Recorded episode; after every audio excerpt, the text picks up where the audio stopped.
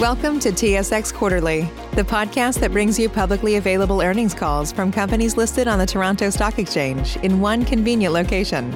Gone are the days of looking through confusing websites. You'll find the important information right here.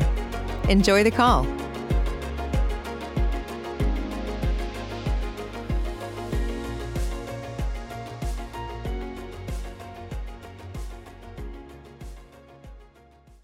Good morning, ladies and gentlemen, and welcome to the Osisko Gold Royalties first quarter 2021 results conference call. After the presentation, we will conduct a question and answer session. If you would like to ask a question, please press star followed by the number one on your telephone keypad. Please note that this call is being recorded today, May 12, 2021, at 10 A.M. Eastern Time. Today on the call, we have Mr. Sandeep Singh, President and Chief Executive Officer, and Mr. Frédéric Ruel, Chief Financial Officer and Vice President, Finance. I would now like to turn the meeting over to our host for today's call, Mr. Sandeep Singh. Bonjour, mesdames et messieurs, et bienvenue à l'appel conférence des résultats du premier trimestre de l'année 2021 de Redevances aurifères Osisko Ltée. Après la présentation, nous procéderons à une séance de questions et réponses. Si vous désirez poser une question, veuillez appuyer sur la touche étoile suivie du numéro un. Veuillez prendre note que cet appel est enregistré aujourd'hui, le 12 mai 2021, à 10:00 heure, heure de l'Est. Nous avons sur l'appel d'aujourd'hui Monsieur Sandeep Singh, Président et Chef de la Direction, et Monsieur Frédéric Ruel, Chef de la Direction financière et Vice-président Finance. J'aimerais maintenant céder la parole à votre hôte, Monsieur Sandeep Singh. Merci. Allez-y, monsieur. Thanks very much, operator. Thanks everyone on the line for listening in and catching up on us on what we think is a very strong start to the year with our Q1, um, with an asset base that continues to perform uh, exceptionally well. Uh, I'm following a deck. Uh, I'm on currently page three. It's on our website. If you haven't picked it up, hopefully you can follow along, and we will point to slide numbers as we go through this. Again, on slide three, um, what I would say is, obviously, we had pre-released production numbers of nearly 20,000 GEOs at a 97% margin. Uh, that's quite in line with the midpoint of our guidance, which bodes well for us for the rest of the year for reasons that we'll explain uh, as we go throughout the presentation. Uh, records or near records on a number of key financial metrics that Fred um, will walk you through in a little bit more detail as well. We've also done, we think, and we hope, a better job of segmenting the Osisko Royalties business and financials and metrics from our ownership stake in uh, Osisko Development, which obviously I think most of you will know we are consolidating for the time being. I think that's important, uh, as I don't expect many of you uh, on the analyst side to be modeling us on a consolidated basis, and hence the forecasts that are out there on us, probably not on a consent on a consolidated basis either. So hopefully that's more user-friendly, and something that we'll continue to do until we no longer need to. Um, Big catalysts that came through for us over the course of uh, of the quarter, the largest obviously is the Agnico and Yamana positive construction decision on the Malartic underground. Uh and that story, frankly, only continues to get better since that uh, underground uh, development decision was made, and I'll pick up on that as well. Subsequent to the quarter, we put out our inaugural ESG report, which we are proud of. Um, we've always been proud of our ESG and sustainability practices. Um, you know, What was lacking was perhaps putting them on paper, and we continue to improve those practices and improve our disclosure, and that's something you'll see from us throughout the the remainder of the year, as well as some unique uh, uh, means of uh, offsetting our carbon footprint, including the partnership we went into with a private entity called Carbon Streaming Corp, which I'll touch on as well later in the presentation. So that's just a bit of flavor for the quarter and the financial numbers that Fred will walk you through over the next several slides, and then I'll pick up again um, uh, thereafter to uh, to get into uh, some of that detail I just promised. So Fred, if you wouldn't mind picking up on slide four, please. Absolutely. Thank you, Sandeep. Bon matin à toutes. Bon matin à tous. Good morning, everyone. Thank you for joining us today. Um, good metal prices and robust deliveries led to strong results for Osisko in Q1, Uh, as Sandeep said, including record revenues and cash margins, as well as solid operating cash flows from the royalty and stream business. Our operating cash margin on our royalties and streams reached 94%, 97% excluding revenues and cost of sales from the Renard Diamond stream. As Sandeep mentioned, we earned close to 20,000 GEOs in Q1, led by our main assets, including Canadian Malartic and Mantos. As presented on page four of uh, the presentation, 75% of our GEOs were derived from gold and 23% from silver. Page five of uh, the presentation, we recorded record revenues from royalties and streams of 49 million compared to 37.8 million in Q1 2020. Q1 was the first quarter where Osisko is consolidating Osisko Development results for the full uh, quarter. And as such, we are now providing additional segment information in our financial statements, MD&A, and press release, splitting results from uh, our royalty and stream business and results from Osisko Development. Cash flows from operating activities were 29.3 million on a consolidated basis. For the royalty and stream segment only, cash flows from operations reached 36.7 million compared to 25.7 million in Q1 of 2020. On page six, we present a summary of our earnings and adjusted earnings.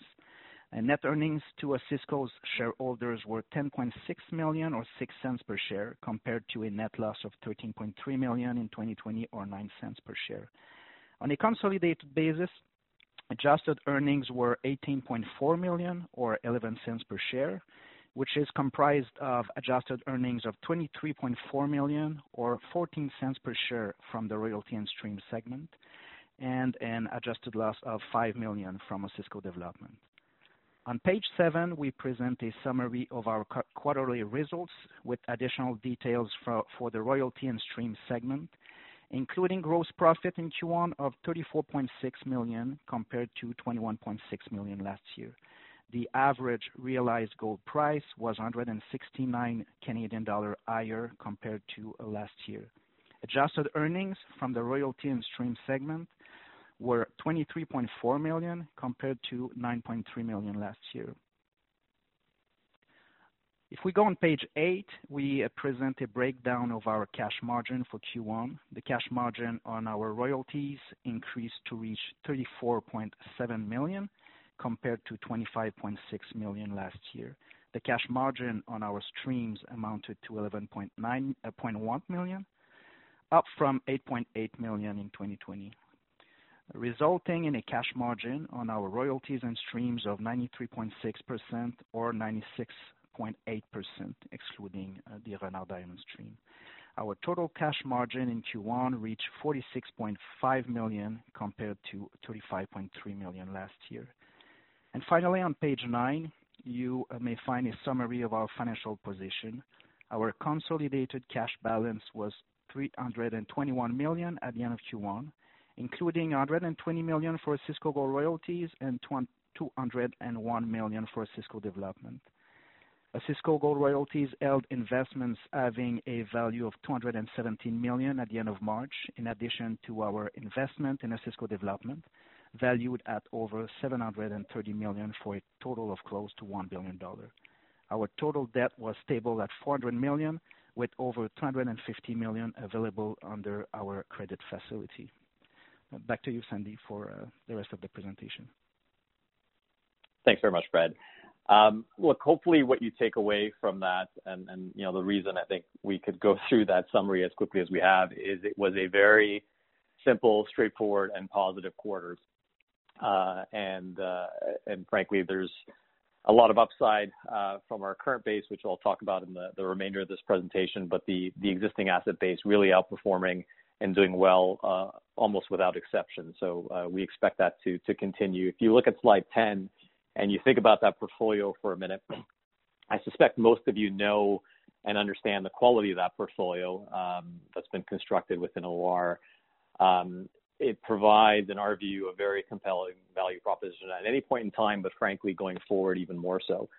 Um, when you look at the the gold and silver mix, which is what we are, we are a precious metal company predominantly providing gold and silver exposure, the highest in our peer group. When you think about the jurisdictions where we live and breathe, uh, you know that's always uh, cause for uh, you know uh, positivity, I guess, but even more so, I think we're starting to see uh, the importance of that jurisdictional uh, profile play out. I think we're seeing risks rising in, in, in, second and third tier countries that are stressed and increasingly stressed by COVID uh, and perhaps reacting poorly as a result. So this is something that gives us an immense amount of comfort, should give investors an immense amount of comfort going forward as well. Um, importantly, as we'll show you later on, our growth, uh, not only our production, but our growth is also in, in uh, tier one countries. Um, and we're also partnered with some fantastic operators, and we're partnered with them on low-cost mines. We don't really have any teetering production that we worry about from a quarter-to-quarter basis. Uh, and that's also important as we're starting to see signs, I think it's clear, of inflation, and we're starting to see signs of cost creep in the op- in the mining sector. Uh, again, it's not something we lose any sleep over. So solid across the board. If you add to this, uh, not shown on the page, but if you add to this the long mine lives of our core assets, you know, you're essentially looking at steady ongoing production and then growing production with new assets coming along, nothing really falling off the table. Um, and on, you know, add to that lots of drilling momentum uh, on our producing assets and on our development assets. So a good news story across the board. Starting with on slide 11, a flagship asset that just keeps getting better. Uh, obviously, the Canadian Malartic open pit continues to deliver uh, a very steady uh, and significant amount of free gold to us. Uh, it will until the later part of this decade. Um, was already on an open pit basis the most valuable gold royalty in the entire sector. Uh, it's only doubled, uh, if not more so, in value when the underground decision was made. And I'll talk about that on slide 12 if you uh, skip ahead.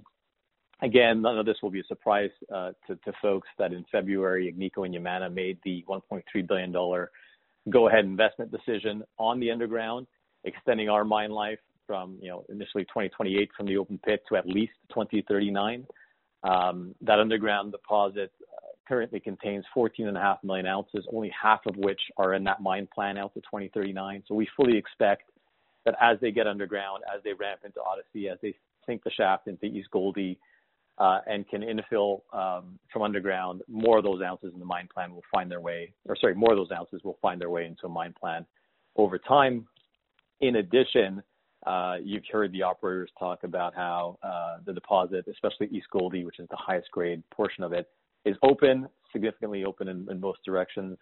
Um, and we've seen uh, a very uh, interesting step out hole, kind of thousand meter step out hole where they intersected. You see the star here on the bottom of page uh, 12, two and a half grams over 10, 11 meters.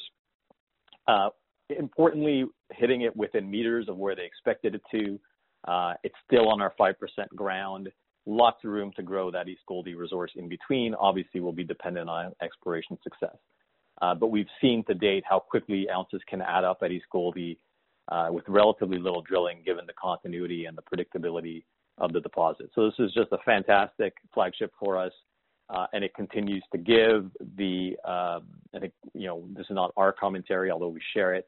But if you hear the operators uh, in recent discussions, you know, describing it as early days in terms of resource delineation, um, there's a lot more to come. We expect the added um, potential benefit down the road as they spend more time on this asset may also not just be mine life extension from that added resource expansion, but there's also, you know, conceptual for the time being, but conceptual, just, you know, commentary about second declines, about multiple shafts in time.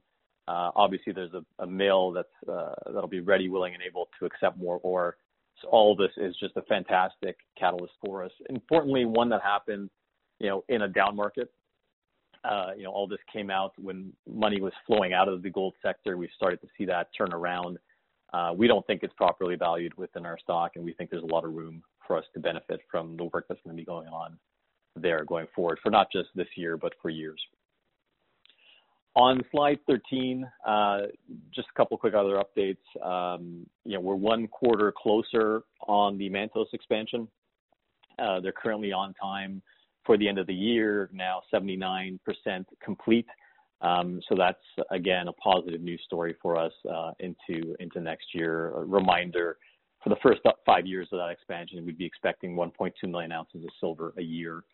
Uh, so it's a significant asset for us uh, that we see uh, just around the corner, or at least that expansion just around the corner. In the meantime, continues to be a very steady outperformer for us.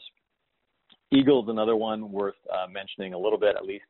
Um, With the, you know, the commercial production last year, it's still very much in the ramp-up phase. Um, I think one of the reasons I mentioned our uh, quarter or first quarter bodes well for the year is uh, many of you will know that in the coldest months of the winter, uh, the Eagle Mine does not stack. Victoria does not stack ore. They mine, but they don't stack ore. So it's always meant to be their lowest production quarter. We saw that with what we received in Q1. Their guidance is maintained, so we fully expect there to be a continued ramp-up over the year with respect to our delivery ounces on Eagle.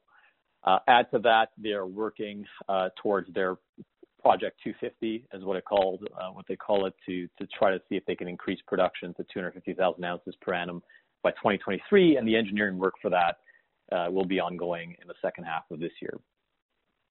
Just last point on the Eagle story. Obviously, there was a fair bit of excitement yesterday Um, with the announcement that an intermediate company has picked up uh, just shy of 20,000, uh, sorry, 20% of the company. Um, I think for us, or just in general, what that should show you is the scarcity value and the importance of 200,000 ounce a year type assets in Canada. Uh, Eagle is one which we have a royalty on, but we certainly have a portfolio with more of those in it. So, we'll see how that that continues to play out. On slide 14, I won't spend uh, a ton of time. Certainly, we can pick up on any of these names uh, in the Q&A session if you like, but I think the overall story is the same as it's been for a while: stable, steady um, production, and a lot of exploration and, you know, mine life extension, expansion, upside potential um, on our producing asset base. On slide 15, you just see the the guidance, uh, which I think most people will know. As I mentioned, we're we're we're on track um, there. Um, in terms of the ramp-up assets, I touched on Eagle already. I touched on Mantos as well. Santana, we expect to to to start production in the second half of this year, which is Minera Alamos' mine.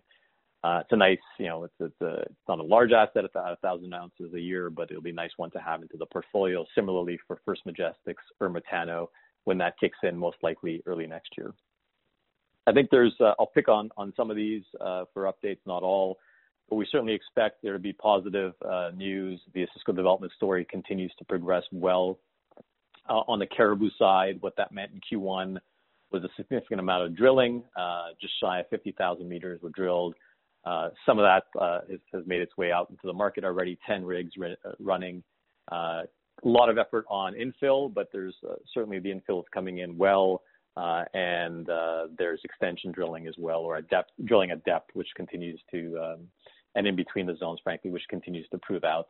So that story continues to move towards feasibility study and permitting. In the meantime, we expect production from Bonanza Ledge II, which is a satellite production, sorry, satellite deposit, in the near term. So that's that's doing what we're expecting it to. Uh, on San Antonio, uh, the story there is to push forward on a lot of work, um, know, to get it to to um to catch up from a phase where the the asset was dormant for a number of years. That includes exploration, which is ongoing. It includes engineering work and permitting. Um, and all of that is progressing well uh, towards initially stockpile production later in the year, but then the larger heap leach project um, behind it. Windfall is another one worth touching on a little bit with the revised PA that Osisko Mining put out. um, You know, at a lower throughput than the current mill configuration that they've placed orders for, but still at that lower throughput, uh, 300,000 ounces a year for the first uh, seven years, I believe it was. Um, Long mine life, a lot of exploration potential there. Just a really stunning combination of size and grade that's playing out in front of our eyes. Um, maybe the last couple things I would point out, just in terms of quick updates. Um, we saw a revised feasibility study for Horne 5, uh, which is the Falco asset, just updating for pricing and CapEx numbers, essentially, or costing numbers, I should say.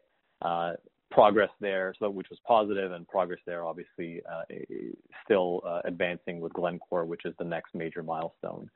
On Hermosa, we'll be expecting uh, a pre-feasibility study in the second half of this year from South32 on what we think is one of the better, if not one of, if not the best, polymetallic um, uh, development asset in the sector. Upper Beaver, and I'm getting close to to the end, but there's a lot of lot of catalysts on this page. I think it's worth pointing out some of them, at least in high detail. Upper Beaver, was nice to see Agnico in their update have that in a pipeline. They have it kind of as potentially coming in to production in 2027. Uh, Put out significant amount of drilling in uh, in their last results with the best ever intercept at Upper Beaver, 60 some odd grams, a 1 odd percent % copper over 17 meters. Uh, so it's nice to see that progressing towards a study at the end of the year. And obviously we have a 2% NSR there that most people probably probably forget that we own. I'll touch on it later, but we added exposure to uh, Spring Valley, which is a multi-million ounce deposit, heap leach, good grade in Nevada, which we expect to find its way into an operating company of consequence uh, over the uh, foreseeable future. So a lot there, a lot of catalysts, a lot of growth, a lot of growth that we don't think we're getting value for. I think I'll touch on this again, but I think our current market cap could easily be justified just based on our producing assets. So this is significant value for shareholders that's on the come, and it's closer to fruition than it ever has been in the past. It also allows us to remain disciplined for growth in what we think is still a seller's market. Uh and we're happy, I'm certainly happy that the group invested as much as they did in growth during essentially a $1,200-$1,300 gold price environment. On slide 16, just maybe finishing that story. Uh, as I mentioned, uh, you know, I think our production currently could justify our market cap. Depending on whose numbers you look at, we're basically 50/50. These are consensus numbers. Uh, 50/50 of our NAV is production and development, so there's a lot of built-in growth there that's paid for. And then to boot, uh, we already have we also have a $1 billion roughly of equities that I don't think we get proper credit for, and two of the highest quality developers in the space. And in a rising gold price environment, uh, in a rising inflationary environment, uh, we think that torque is important uh, and will add significant value. I mentioned the amount of activity on our ground. On the right-hand side of slide 16, you'll see it graphically. Essentially a 1 million meters, 3 million feet a year on our royalty grounds, which is a massive amount of drilling. Um, and got that same type of number in 2020, even though with COVID, exploration was one of the easiest things to take your foot off the gas on. Uh, our producers kept production going as best they could, but exploration was a an easier uh, thing to to delay. Uh, and so we expect these numbers to only intensify in 2021.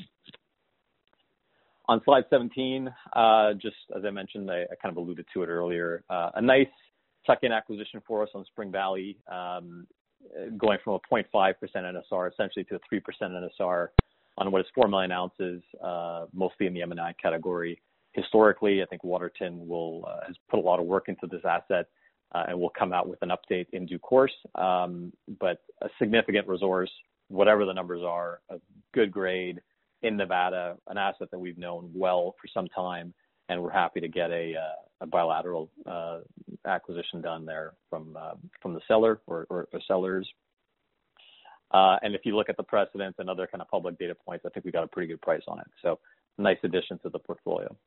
Uh, Parral, just just for for your own note-keeping and and modeling purposes, um, we did convert just recently our offtake uh, through Osisko Bermuda into a stream.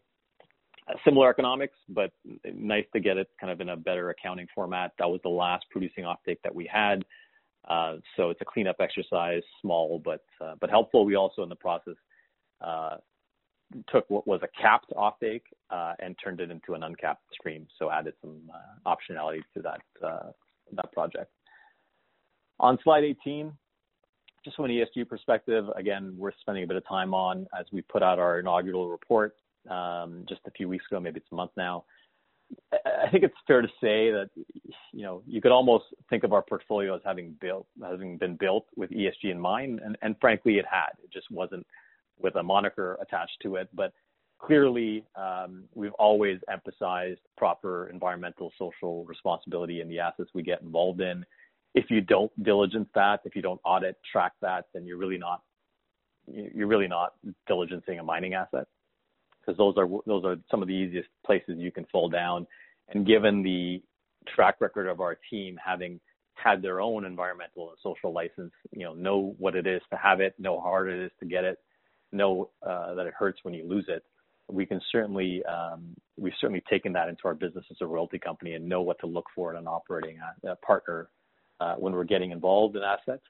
So for us, that's the bare minimum. You know, diligence, auditing, exerting influence through contracts, being charitable uh, when we've you know we've been blessed as a company and as, as individuals. That to us is the bare minimum of what you should do in terms of running a proper business. Uh, since we can't ourselves reduce our, our footprint, it's, we're reliant on the operating partners that we've chosen to, to get involved with to do that, and we're we're quite happy that they are doing that. Um, we also chose to, to, find something active that we could do. Uh, and now on slide 19, you see an example of that, um, where we've partnered with a private um, carbon streaming royalty company, or streaming company, I should say, uh, through a small investment, $3.5 million. Uh, and also through that have bought ourselves a participating right to partner uh, or, or, to participate in 20% of their transactions should we choose to. So for us, it's a small investment with a potential high impact it's not just us buying carbon credits to offset our exposure, but it's us potentially funding projects and increasing the amount of offsets uh, that there are out there in the world, doing it accretively through a business model that we know well, um, and uh, and perhaps getting better returns than are frankly available in the mining space right now. So for us, it fits into our other category uh, behind uh, precious metals, and if we can put some other into that category that's green as opposed to anything to the contrary, we think that's a benefit. But again, I would point out that these are small investments that can do a lot of good um, for our our portfolio. Um, and I'll I'll probably or not probably I'm getting pretty close. I think if you just go to slide 20 to end the conversation and start the Q&A, I'd say it's a business that's working at every level really strong quarter, sets us up nicely for the rest of the year uh, into what look like strengthening gold and silver prices. Uh, a significant amount of cash flow, diversified cash flow, 80,000 ounces is the midpoint of our GEOs. Steady, long life, no real drop-offs in that production, uh, and a flagship that's getting better at every turn. When you add the growth that we've paid for already and the $1 billion in equities, I think that's a lot of torque to that rising gold price environment. Um, so uh, with that, operator, um, I thank everybody for their time to date and uh, happy to open up for questions. If you would like to ask a question, please press star followed by the number one on your telephone keypad. To withdraw your question, press the pound or hash key. Please stand by while we compile the Q&A roster. Pour poser une question, Veuillez appuyer sur étoile suivi du 1 sur votre téléphone. Pour retirer votre question, appuyez sur le dièse. Veuillez rester en attente pendant que nous compilons les questions. Your first question comes from the line of Ralph Profiti of Eight Capital. Please go ahead. Your line is open. At Parker, our purpose is simple.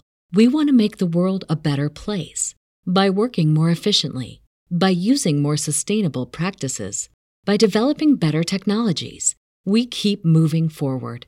With each new idea, innovation, and partnership, we're one step closer to fulfilling our purpose every single day. To find out more, visit parker.com/purpose. Parker, engineering your success. Good morning. Uh, thanks for taking my questions.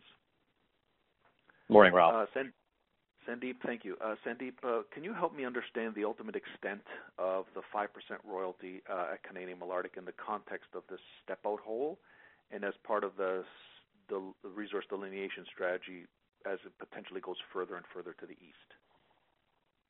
Sure, Ralph. Um, so I can do that from our perspective. Obviously, we don't know the full extent of the operator strategy, except to say that they're drilling aggressively, and the more they drill, the more they find, all of which is hugely positive for us. So I know there was some talk about um, obviously further east, you run into the the Rand Malartic property line. Uh, this is clearly um, west of that property boundary, so that hole was squarely in our 5% East Gouldie zone. Um, you know, yes, I, I, I, you know, if you continue drifting further east at some point, uh, well past, you know, the point where I plan on being retired, you might get off of our 5% royalty ground, but I think there's a lot of ounces to, to fill in the gap between the current extent of the East Gouldie zone and where that hole was, was hit. Again, I think that's, that's where the focus will be. Uh, so that's all positive. Um, for us, you know, again, uh, you know, it's quite, the question is no longer, I think, you know, is this a 20 year mine life, which is currently what's on the books. Uh, it's just a question of how many how many more decades can they add to it, but obviously they need to do the work to get there.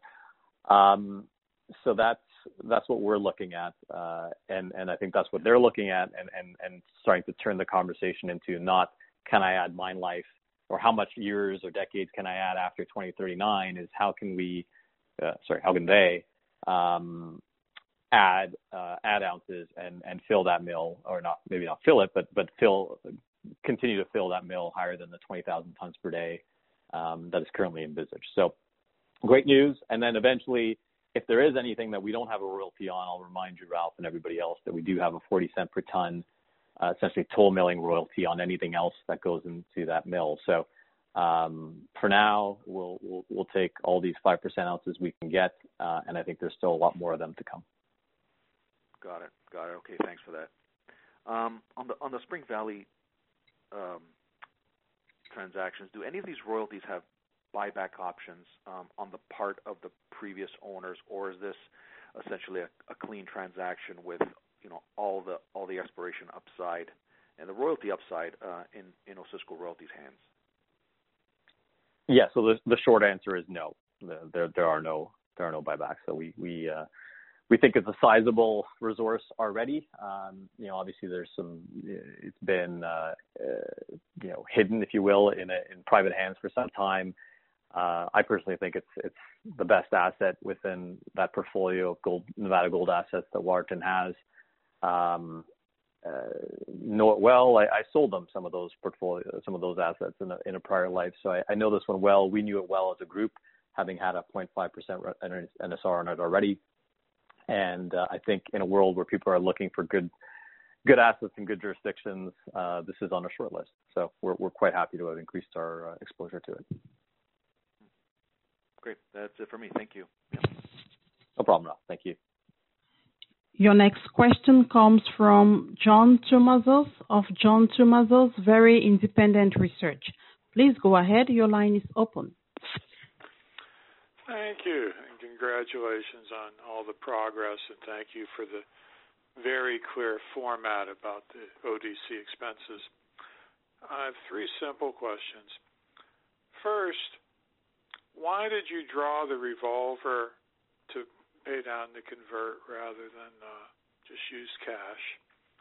Second, could you review the uh, Canadian $300 million convert due the end of next year, convertible Canadian 2289, how many days do you have to trade above that level to trigger conversion or force conversion? And third, should we be rooting for the convert to convert so you have more cash or for you to redeem it so there's fewer shares? Yeah, thanks, John. Sorry, I was just jotting notes down. I wanted to make sure I, I caught all your questions. And, and, good morning, John. Thanks, thanks for uh, the commentary and the questions. I guess uh, first question in terms of why we put that uh, that that 50 million convert, why we refinanced it on the revolver. Um, no magic uh, to it. Uh, you know, I think we we like to carry uh, meaningful cash balance just to be nimble in terms of, of looking for new opportunities. Obviously, we can, uh, for most things, we can draw on our credit facility uh, very easily when we want to, but we just like to carry, uh, walk around with a little bit of a, a little bit of money in our pockets.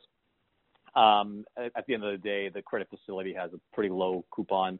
Uh, it's lower than what the convert was uh, that we refinanced, so uh, net better. But again, eventually, you're right. You know, we're making, you know, we have cash, we're making cash flow uh, more than we ever have before. So, uh, you know, I don't necessarily want to pay interest when I don't have to. So that's something we'll um, we'll keep uh, the right balance on. In terms of the convert itself, you you had the numbers right. Uh, it's 300 million Canadian due at the end of December of 2022. 22.89 uh, is the Canadian dollar convert price. And maybe I'll just tackle questions two and three together. Yeah, my uh, John, I'd say certainly root for the share price. you know, in terms of convertibility, uh, that's what we're doing. We, we, you know, our our preference is for that convertible to be in the money. Uh, for it to be forcibly exercised, it would need to be, and I'm going based on memory here. Uh, I think it's 20 days at 30% higher. Uh, so let's root for that too. Um, so in the we end, have to have uh, Canadian 30 for it to convert. no, no, I'm saying convert early. I think was your, your question. So any anything above 2289, it's con, you know, uh, or or, or so frankly December below 31 next year, 2289 or greater converts it.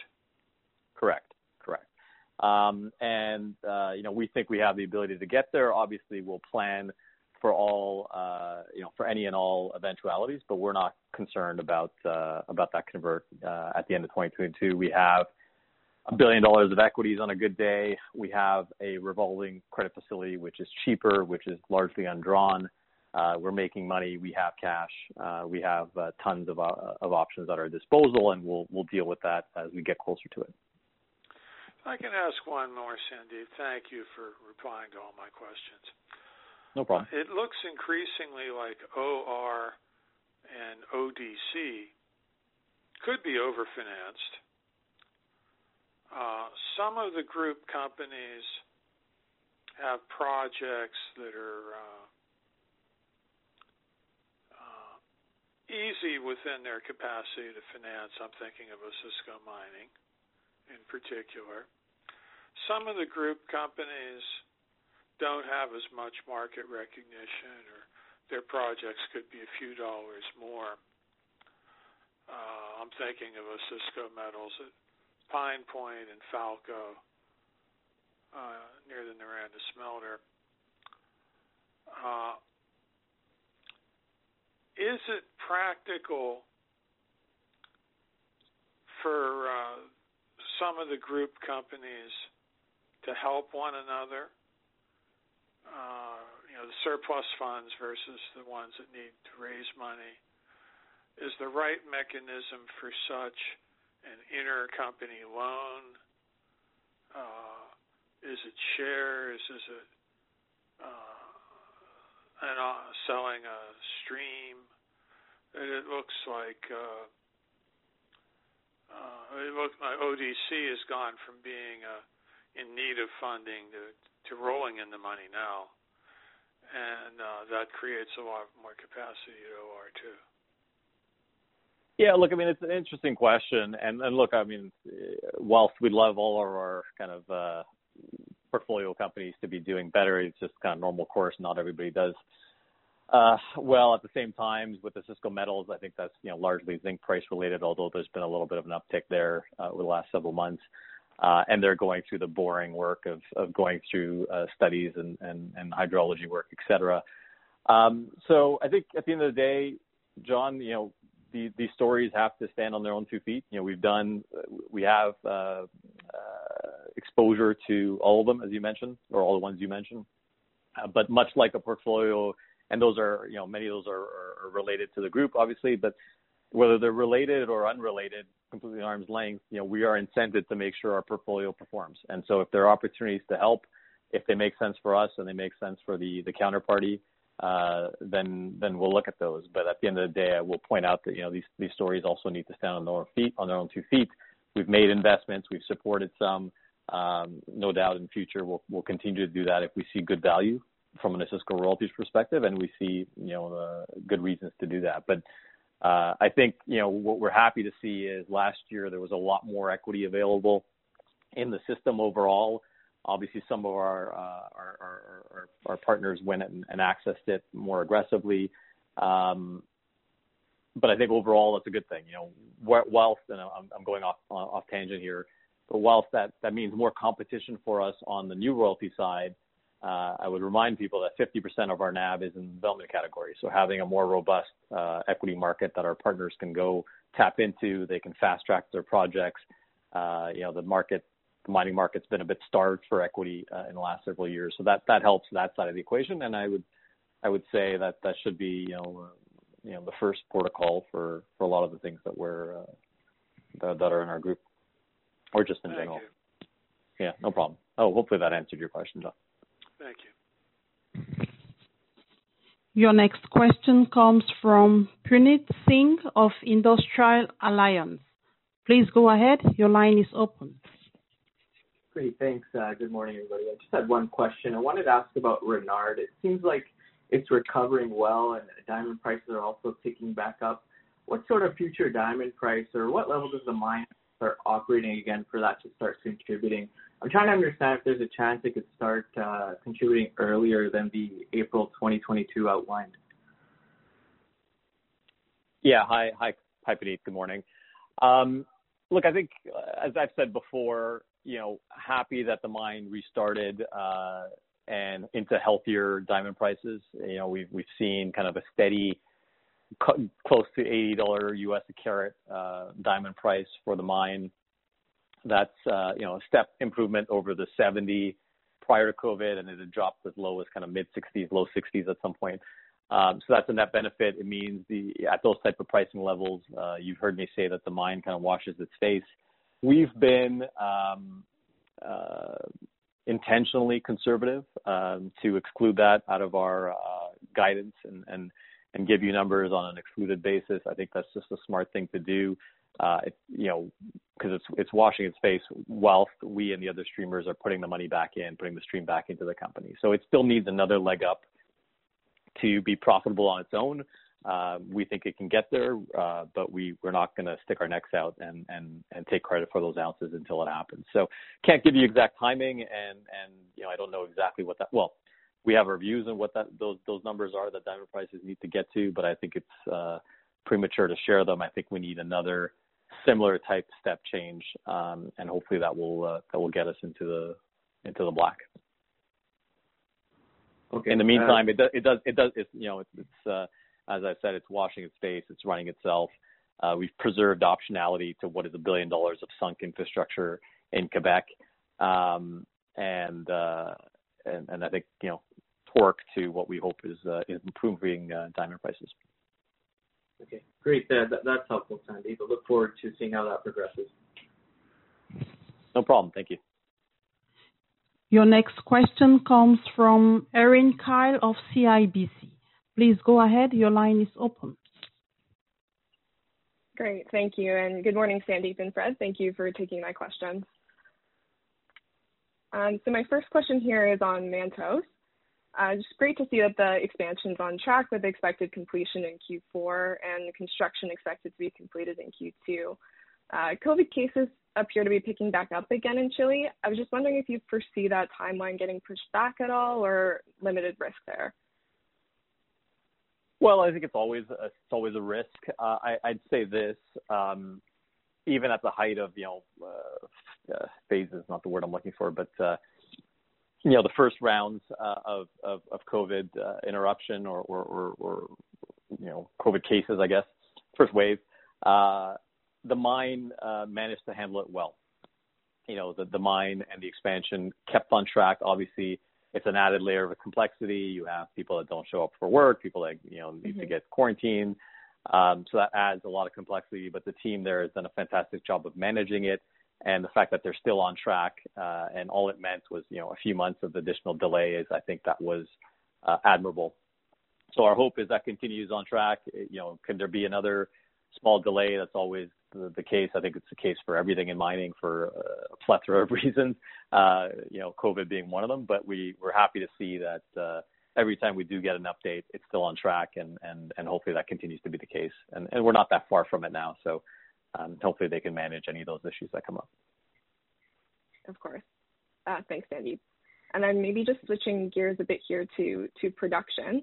Could you maybe provide some guidance on how it's tracking for the remainder of the year? If I annualize Q1 production, it looks like you're tracking towards the midpoint of your annual guidance. But with Eagle through its toughest months of the year, are you expecting an uptake over the next few quarters, or is the midpoint um, kind of appropriate for where I have it modeled?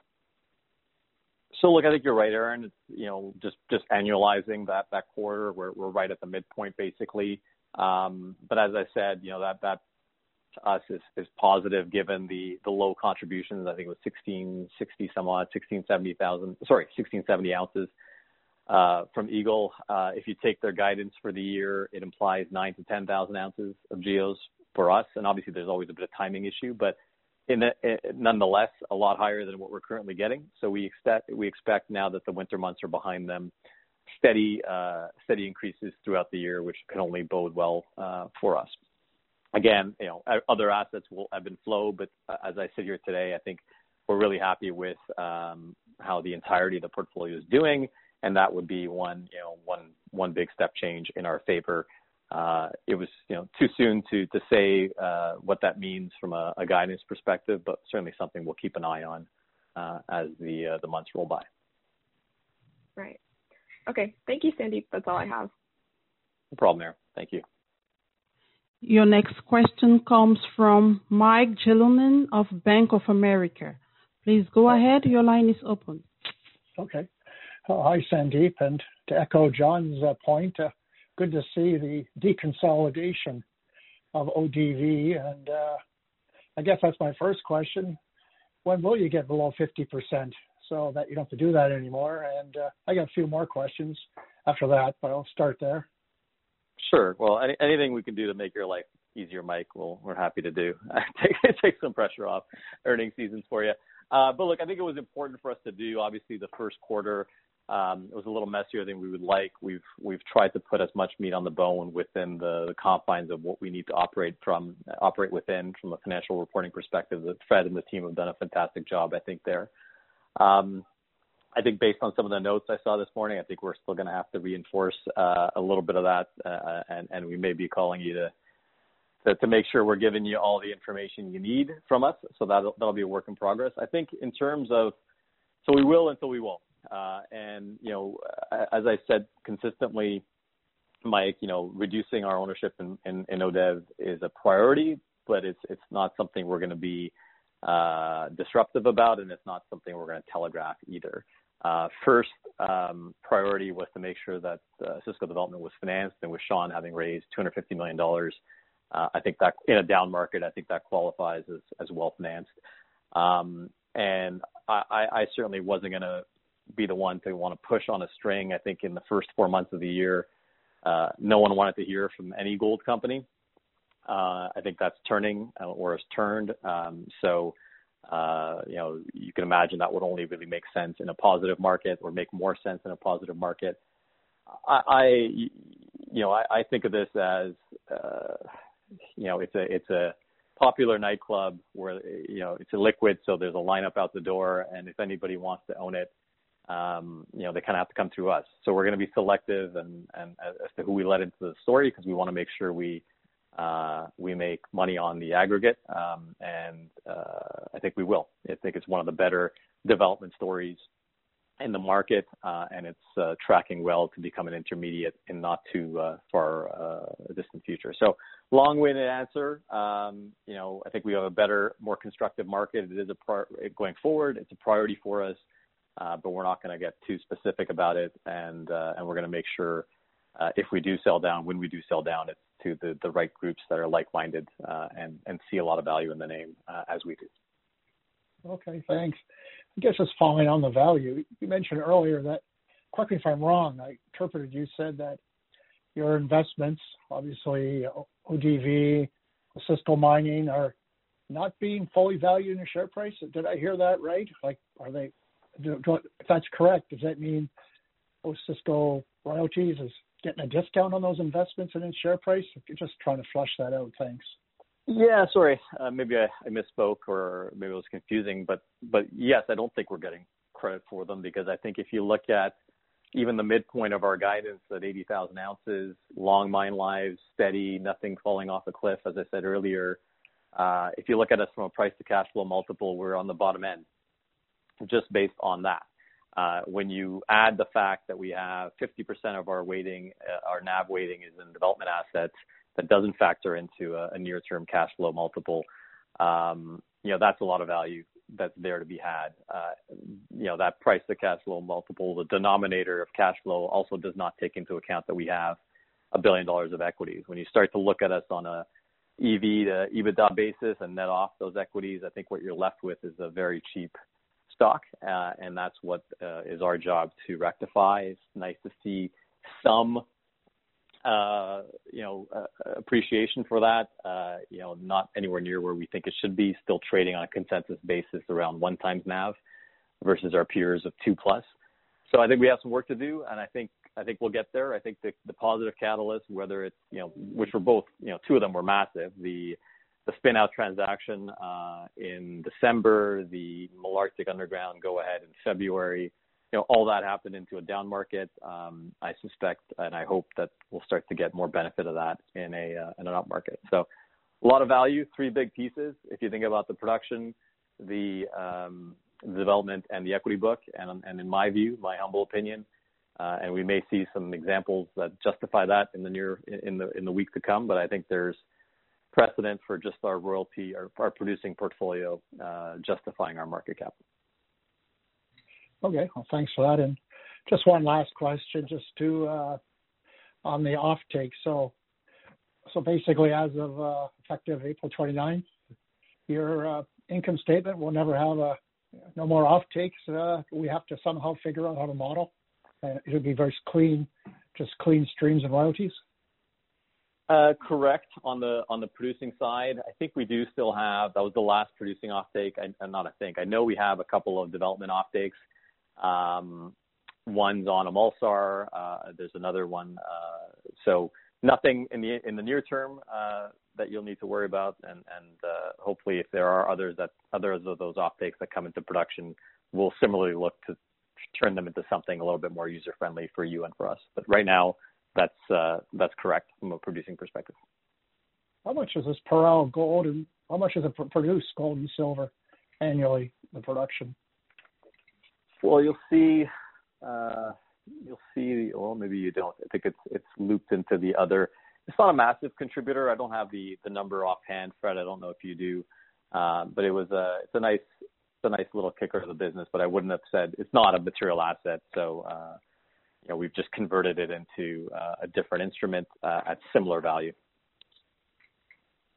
Okay. Well, it's like what, 17 or 18 million a quarter of, uh, I guess, which gets deducted off the cost. But okay, well. Yeah, that's that's the thing. It's it's it's significant revenue, but it's it's at you know the smallest margins. It's not the the royalty margins that we have, which are 100%, and then we add the streams, it's 97. So um, I'll, I'll get you that answer separately, Mike. But it's it's not a big deal. It's just some cleanup exercise for us. Okay. Well, thank you. Sorry for all the questions. no problem, Mike. Thank you. Your next question comes from Jackie Przybylowski of BMO Capital Markets. Please go ahead. Your line is open. Thanks very much. I have two questions. The first one is on your uh, your Eagle asset. I see you've got a 5% NSR on the properties of Eagle.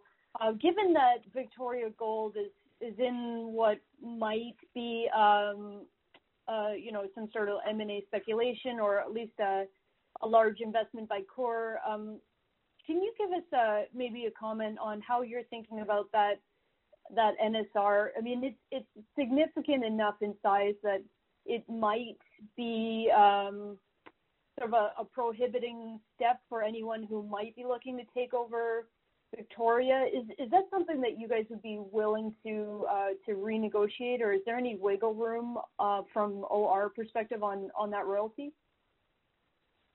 Hi, good morning, Jackie. Uh, short answer is absolutely not. um, so, uh, you know, the point is we, we don't think it's an inhibitor at all. Um, Victoria as a company was working just fine with it. Um, even in a ramp-up phase, the fact that Coeur was willing to buy or swap for 18% of the stock uh, in place, um, I think I think it's pretty safe to say that anyone who's interested in Victoria is interested in it with that royalty in place, and, and I'm sure assumes that that royalty is not going anywhere. Uh, if there was a doubt, I'll, I'll, I'll take that doubt away. Um, but uh, but we think, you know, as I said earlier, all, all that to us you know, I'm sure it causes some some you know uh, stress uh, within the system from uh, Victoria this week. For shareholders, I don't think it's anything uh, of Victoria anything but a positive. I think it just shows you that there's a lot of interest in that story. Uh, the mine's working well. It's it's kind of coming into stride. Uh, you could certainly see the timing of that being a little opportunistic. Ultimately, they'll they'll do what's best for them. From us, uh, it just reinforces that it's a quality asset that's sought after. Uh, if eventually it ends up in a bigger counterparty with deeper pockets who can get it up to uh, to, to you know production higher production faster, can explore faster, that wouldn't be a bad thing. But we're certainly happy with the work that Victoria's been doing there. They've done the hard work. Uh, seems like they're ready for the payoff, which helps them and helps us as well. Yeah, that's that's a great answer. Thank you. Um, that's really helpful. And my, my second question was on the carbon streaming um, partnership that you talked about. I, I guess I just I was hoping that you could give us just a little bit more color on what what your role would be in that. Are you um, are you going to invest in uh, assets that that would be eligible for carbon credits? I mean, can you just maybe give us a little bit more color on like how how you see this business sort of um, scaling up over time? Sure, happy to, Jackie. And so, yeah, so Carbon Streaming Corp is a private entity right now. It's it's arm's length uh, to us. It's run by former streaming professionals uh, in the in the precious metal and, and the mining space. Uh, when we came across it, we thought it was a, a brilliant idea, honestly, from from every perspective. Uh, they're first, um, they've got a, a, timing advantage, really, in terms of size uh, of trying to do this. They've got a deep pipeline of opportunities, and essentially, for us, what it means is, as I said, with three and a half million dollars Canadian, we bought ourselves an equity investment in something that we think goes up significantly. Uh, based on the interest we're seeing in that business, um, we also bought ourselves a front row seat to uh, their deal pipeline. Um, you know, what, it's a passive you know role for us, but we get to watch this nascent business evolve. Uh, if we see something that we're interested in, we can partner. Again, as I said, um, you know, for us, it's rather than going out there and buying offsets to to sorry buying carbon credits to offset our our exposure, be it direct or indirect. Um, we're actually doing something tangible. We cannot reduce our own footprint other than if we started dropping assets. You know, the only way we reduce our, our, our scope two and scope three is if our partners do it for us. Thankfully, uh, our partners are doing it for us everywhere we look. But we didn't think that was enough. We, you know, I don't think royalty companies can hide behind the fact that we're not operators.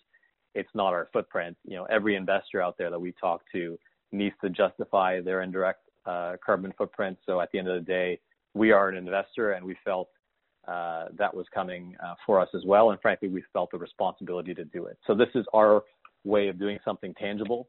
Um, and essentially, sorry to uh, take a long run up to your answer, to your question, but essentially what it is, is is exactly what you said. It's funding through a streaming transaction, so much like your our traditional transaction, pre-funding something, uh, a development project that will then create instead of gold or silver carbon credits through uh, preservation, carbon sequestration, biodiversity projects, um, and we would inherit those carbon credits to sell and, and make money on. So doing something good, uh, reducing our, our indirect exposure in the process, and making money, frankly, because we think the type of returns that are there are uh, you know double digits and significantly double digit type returns.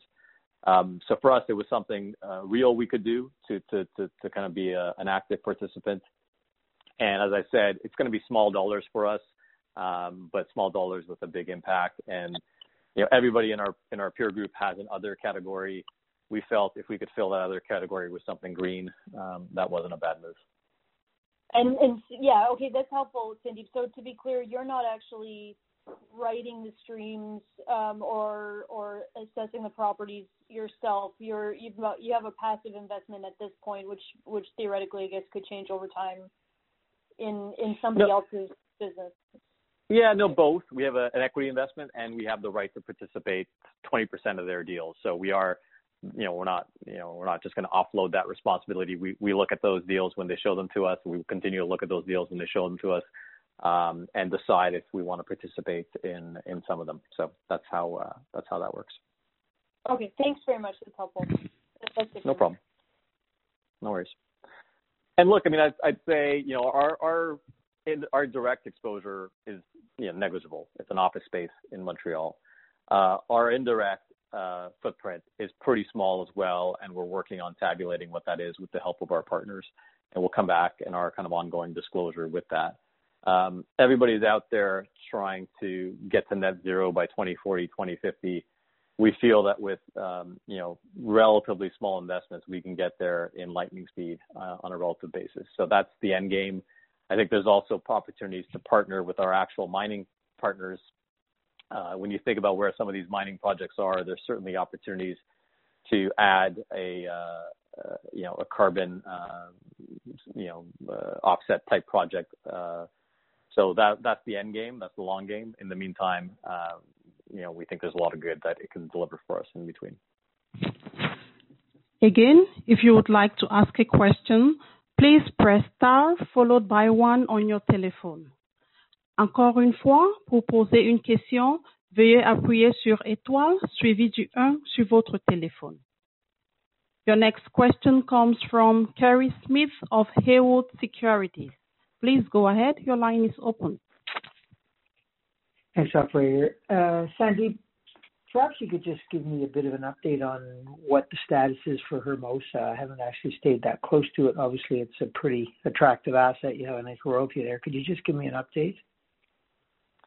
Yeah, look, I think the update, um, you know, in terms of what we can say publicly, we'll have to wait until South32 puts something out publicly. Obviously, we track it um, behind the scenes. Um, so that pre-feasibility is, is on pace for the second half of this year. It got delayed from last year because they're incorporating a, a bigger project that incorporates the you know the entirety of the uh, the resource package there. Um, so stay tuned, I guess. But I, what I would say as a reminder, you know, this was and, and albeit in a slightly better zinc environment, but you know, this is something South32 spent two billion dollars roughly in cash to buy. It's a again, a, a really unique combination of, of size and grade and has the potential to get really much, much bigger, um, subject to, to permitting other, other, other parts of the, the land package. So, uh, we expect positives. Again, it's one of those assets that certain people forget we own, but if you try to replicate that now, it would cost you an awful lot of money. Right. And do you, in your internal models, when would you model first production from Hermosa? Uh, look, we do in our internal models, but I think it's it's premature for me to tell you until South32 tells us all. So I'd say uh, stay tuned, but it's whether you know exactly when it hits is dependent on where it falls within their pipeline. Obviously, they're a big company; they don't uh, do things for our account, um, but we do think this is one that they um, they absolutely want to push forward. Uh, you know, time will tell, but I don't think we're very far from that answer. The point is, regardless of when it is, it's chunky long mine life, and it's a South 32 asset. So all all good news. Just needs a bit of clarity, which I appreciate. And, and as soon as we have it, we'll be able to share it with you. Okay. And then just to follow up on Jackie's question about the carbon, carbon streaming corp deal, what percentage of the equity do you actually own in that private company based on this three and a half million dollar investment? It is, uh, forgive me, but it's give or take on a uh, 15% on a partially diluted basis. That's the number that's stuck in my head. It's a little bit less on a uh, on a basic basis, so kind of uh, 12 to 15%, call it. Um, and that was for three and a half million Canadian. They've raised an aggregate, I want to say by now, 45 some odd million dollars. Um, so they're well funded to to go after their uh, their pretty deep pipeline. So we got an early we got it cheap, and uh, and we really like it. Okay, gotcha. Great. Thank you. No problem. Your next question comes from Li Hui of Scotiabank. Please go ahead. Your line is open. Hi, everyone. Uh, I have a couple questions on Osisko development. The first one is a modeling one. I noticed in Q1 there was approximately 5 million booked in G&A. Is that for Osisko development, is that um, what you would anticipate uh, quarter-over-quarter for Osisko development for the rest of the year? Or do you think it's gonna increase as the company ramps up? Hi, Lee. Uh, look, I think the latter is probably a pretty fair assessment, so I don't know if I have a number to give you. Uh, you know, what we obviously they're fully funded or they're well funded to to fund themselves and fund that G&A. But as they're trying to build two mines, um, you'd imagine that they need to rev up their their footprint. uh, in particular in, Mexico, where they you know started from from from scratch. So um, you know, I think that will take some time to settle out, but you know, they're they're pushing those assets forward. They had the the you know a lot of the team uh, to begin with uh, as we split the the management teams to to, to staff OR and ODEV. Um, but you might see some fluctuation. I, frankly don't know where that settles out. But you're trying to build two mines, it does require two two pretty full teams. So you should expect that to to grow. Uh, I think you know in in due course we'll see what that grows to. Right. Thanks. That makes sense. Uh, and my second question is on San Antonio. Do you have an update on that asset? Are you still expecting a um, an updated mine life later this year and maybe production by year end? Yeah, look, I think the the good news there is they're pushing forward on all fronts. And like I said, from a, a standing start, it required, you know, it already had a million ounces of 1.2 grams uh, in 43101, so it's a pretty good starting point. But there's a lot of value to unlock through um, exploration. They have to do the the engineering. Uh, permitting is one that's uh, you've heard me say this before. Slower in Mexico. Tough to find people uh, in COVID to to to to, to do the work you need them to do. Um, so that's kind of advancing, but all those things are moving forward. Uh, leading towards uh, stockpile production hopefully later this year, and then the bigger project taking shape behind it. Uh, exploration has started up. I can't remember if I if I listed that. That's that'll be significant in terms of value unlocking and showing what we believe to be a bigger a bigger project there. Um, and the last thing I would say is, you know, the ODEV team, Sean, have pulled the trigger on a 15,000 ton per day crushing circuit it's being shipped to site. Uh, that is, if if you fill it, that will be significantly higher production than what we were guiding to. Uh, but that's early days. Uh, the, I think the intent is to keep that as full as possible, uh, but they need to finish the work, exploration, uh, engineering, permitting to get there. So I'd say stay tuned. It's still only been um, you know uh, a short period of time since they've put their their hands around that asset. So far, everything bodes well there'll be more details uh, throughout the year for sure. Great. Thanks. That's all my questions. No problem. Thank you, Lee. There are no further questions at this time. I will turn the call back over to Mr. Sandeep Singh for closing remarks.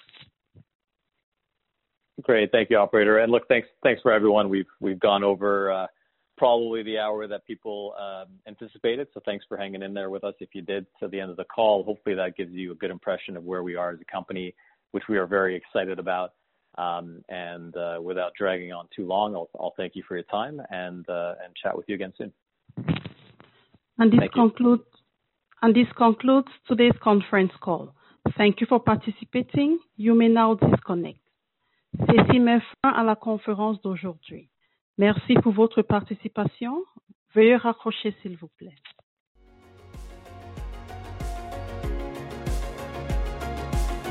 Thank you for listening to TSX Quarterly. If you enjoyed the cast, remember to leave a good rating. And remember, for any additional inquiries, please consult the company's investor relations section on their website. See you next time.